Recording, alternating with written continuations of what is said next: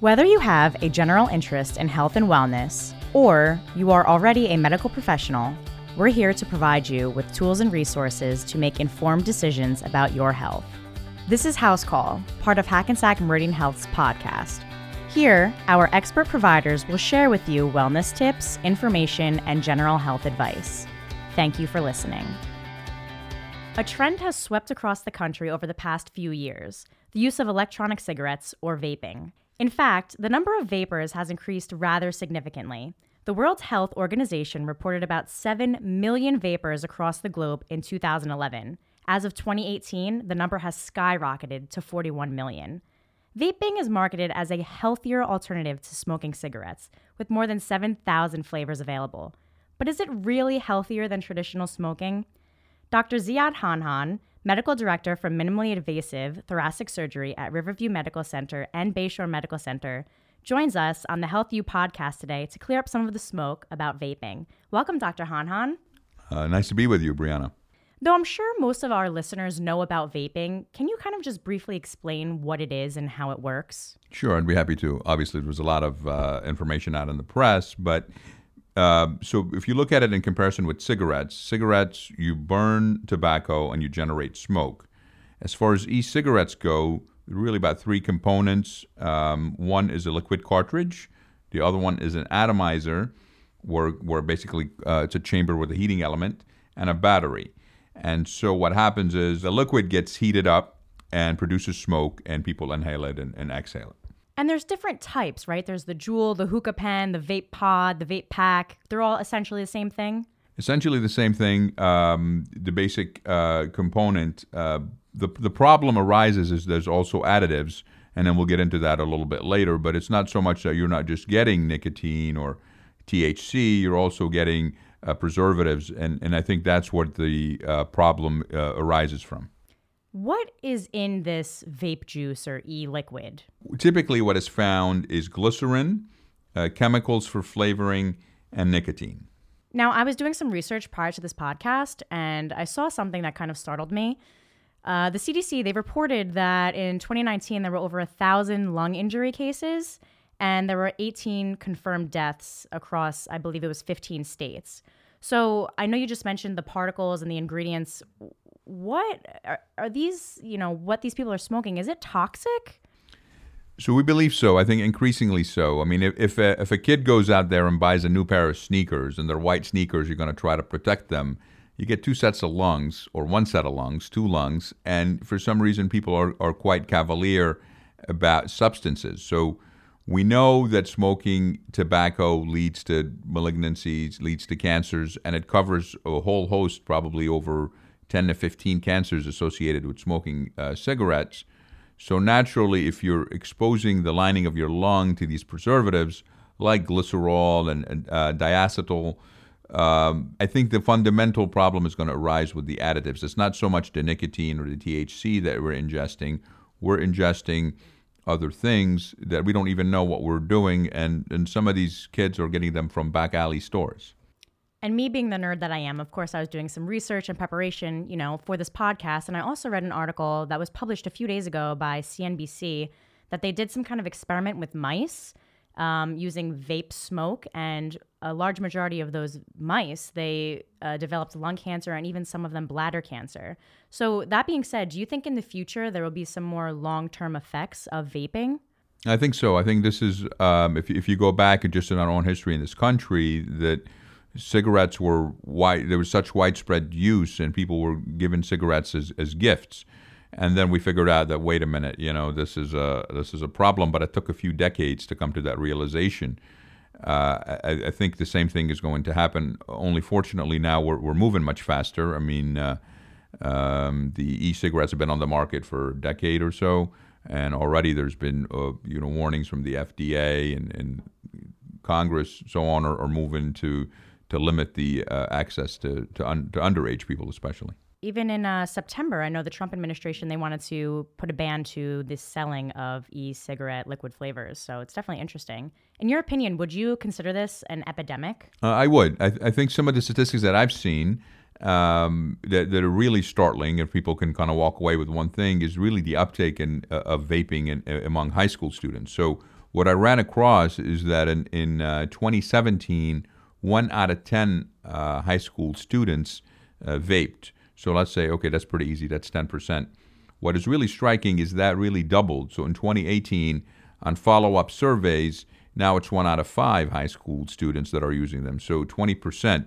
So if you look at the trajectory, what's going to happen in you know when when the numbers come out for 2019 or 2020 so I, am I'm really happy that we're bringing a lot of attention to this subject uh, I will tell you on a, on a personal experience as a as a physician I've operated on two patients in the last six months that uh, uh, vaped and uh, had a collapsed lung. Now I don't think that it was necessarily related. I'm sure it's not going to help with the healing. But the one case that I'd like to highlight is a 23 year old young lady who came in with a collapsed lung, required an operation to resect the weakened part of her lung, what we call blebs, and remove those. Um, when I put the camera into her chest to, to look at the lung and, and examine the tissues before we proceed with an operation, the lungs looked black and they looked so, it was striking that I, I was shocked. Typically, lungs, when you want them to look pink, and she's 23, so there wasn't a lot of exp- you know exposure. She didn't work in a, you know in an industrial field, or she was not a car mechanic or, or anything like that. So uh, f- didn't work in a coal mine, but it looked like she worked in a coal mine. So I, I have to attribute it to some of the dyes uh, that are utilized in, in, in vaping, not necessarily the tobacco but the additives. People are, are damaging their lungs and they're ingesting stuff that may be permanently damaging uh, and I can tell you from firsthand experience, the lungs look with all these black spots that I have to, I have to think related are related to, to vaping. Why do you think that it is gaining such popularity, especially among teens? Uh, I think it's, it's multifactorial, of course. I mean, I think teenagers in general feel like they're invincible and they want to try new things, so they're more open minded. Um, and if it's deemed cool, like it, smoking always was was deemed cool, I think. And if you look back in the '60s and '70s, and maybe in the '80s, people started kind of uh, saying maybe it's not so cool. I, I think there's an element of, of probably rebellion, and and uh, now they make them look like they're you know iPod chargers and and uh, so on. So I, th- I think there has been some some shady uh, marketing uh, by these companies to to uh, to children. Yeah, I, I do see some advertisements that deem vaping as a healthier alternative to traditional cigarette smoking. So you would definitely disagree with that statement. So it's tricky. It's a, it's a tricky one. I'm glad you also bring that point up. So if you, uh, the concern with all this kind of caution with vaping is that people are going to say, okay, you know what? I'll stop vaping and I'll go back to smoking a pack or two of cigarettes a day. So I'm glad that we have heightened awareness. Maybe we can really focus on children and high school students not to take that uh, bad habit up.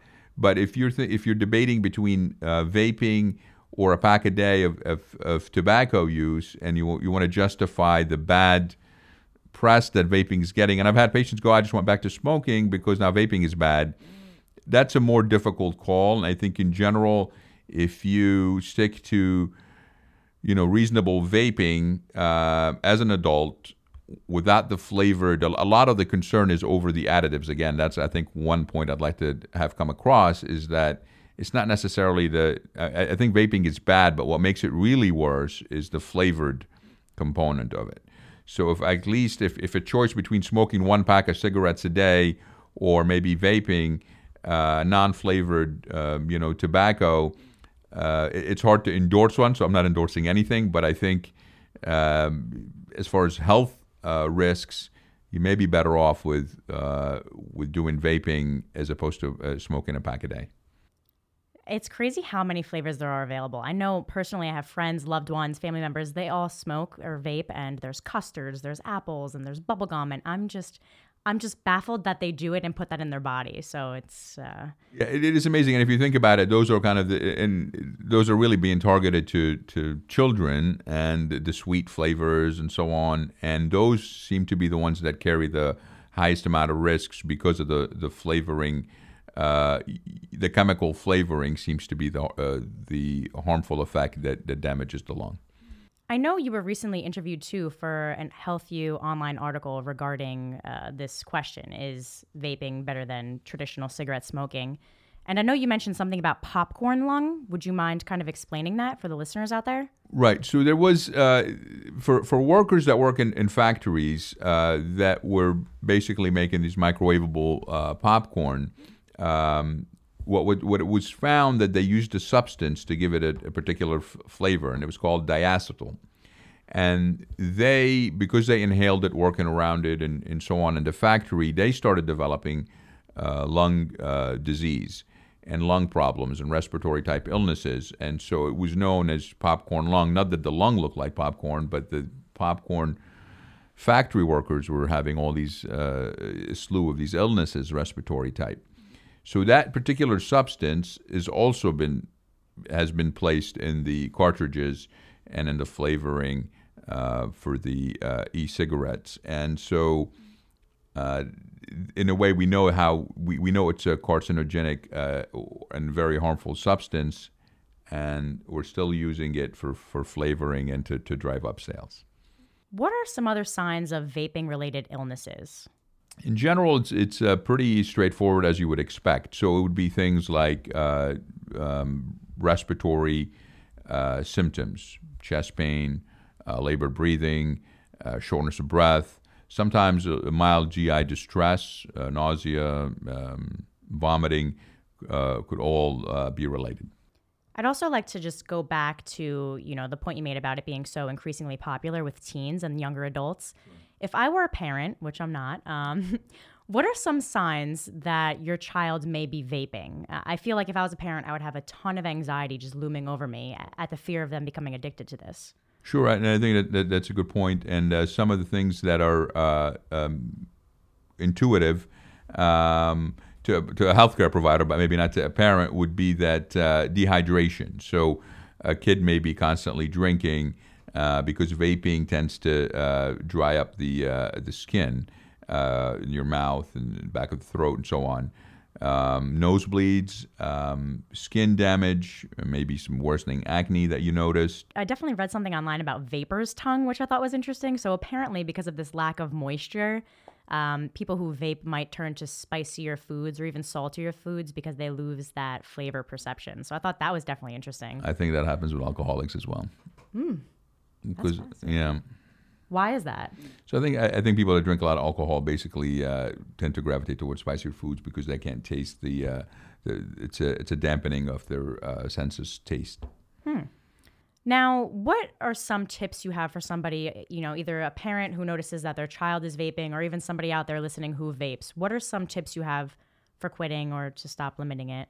I wish I had the answer. I mean, I, I think we have to really, for as far as a from a uh, as a parent of three children, you have to basically have open communication lines with your children. I mean, I think uh, people should uh, approach their children, especially if they're in high school, and ask them about vaping, and not in a confrontational manner, and then seek help. Uh, I, I, deal with uh, people who smoke um, tobacco and I've smoked for decades, and I realize it's a it's a bad uh, habit. Um, but when you talk to people, it has to do really with the resolve, and some will just make up their mind. Now, mostly they're you know adults uh, when they make this decision in their 30s and 40s, but it, um, a lot of them will actually decide that you know this is harmful, and they make a decision, and uh, they commit to the decision and they follow through. Um, so that's that's uh, just make up your mind. Now, as far as your your children, um, somebody's children, I'm not really sure that there's a uh, I would think with increasing um, awareness, maybe there'll be some physicians that will um, dedicate more time, maybe an addiction specialist or so on, that they can uh, take their children to. Um, and, and, that's kind of at the top of my head. Again, um, I saw an article online by the BBC where a marketing research group they estimated that by the year 2021 there will be roughly 55 million adults who vape, which is insane. that, that is an amazing number. So I just wanted to say thank you, Dr. Hanhan, for joining me today and kind of shedding light on this increasing epidemic that's kind of sweeping the nation. If we can help one listener, and I can tell you just the, the picture of a black lung, protect your lung, people, and don't put toxic substances, don't put stuff that you don't even know what's in the cartridge that you're uh, inhaling. Thank you for having me. Thank you. The material provided through this Health U podcast is intended to be used as general information only and should not replace the advice of your physician. always consult your physician for individual care.